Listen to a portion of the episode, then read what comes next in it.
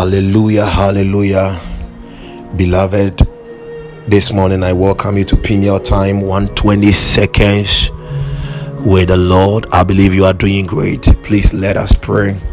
Father, in the name of Jesus, we invite your presence here. Holy Spirit, take over and take hold of the life of everyone under the sound of my voice. And Father, begin to do what you do best. Let there be divine solutions for them as your word is coming forth. In Jesus' mighty name have I prayed. Amen and amen.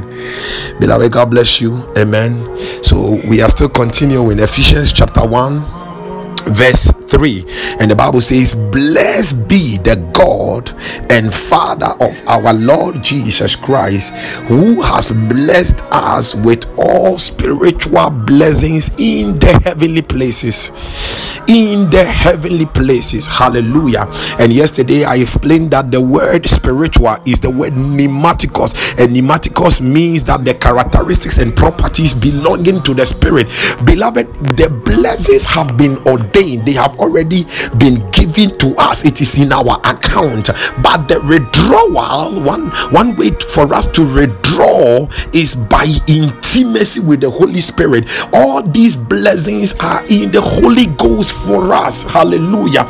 Intimacy with the holy spirit. Hallelujah. The intimacy in the holy ghost.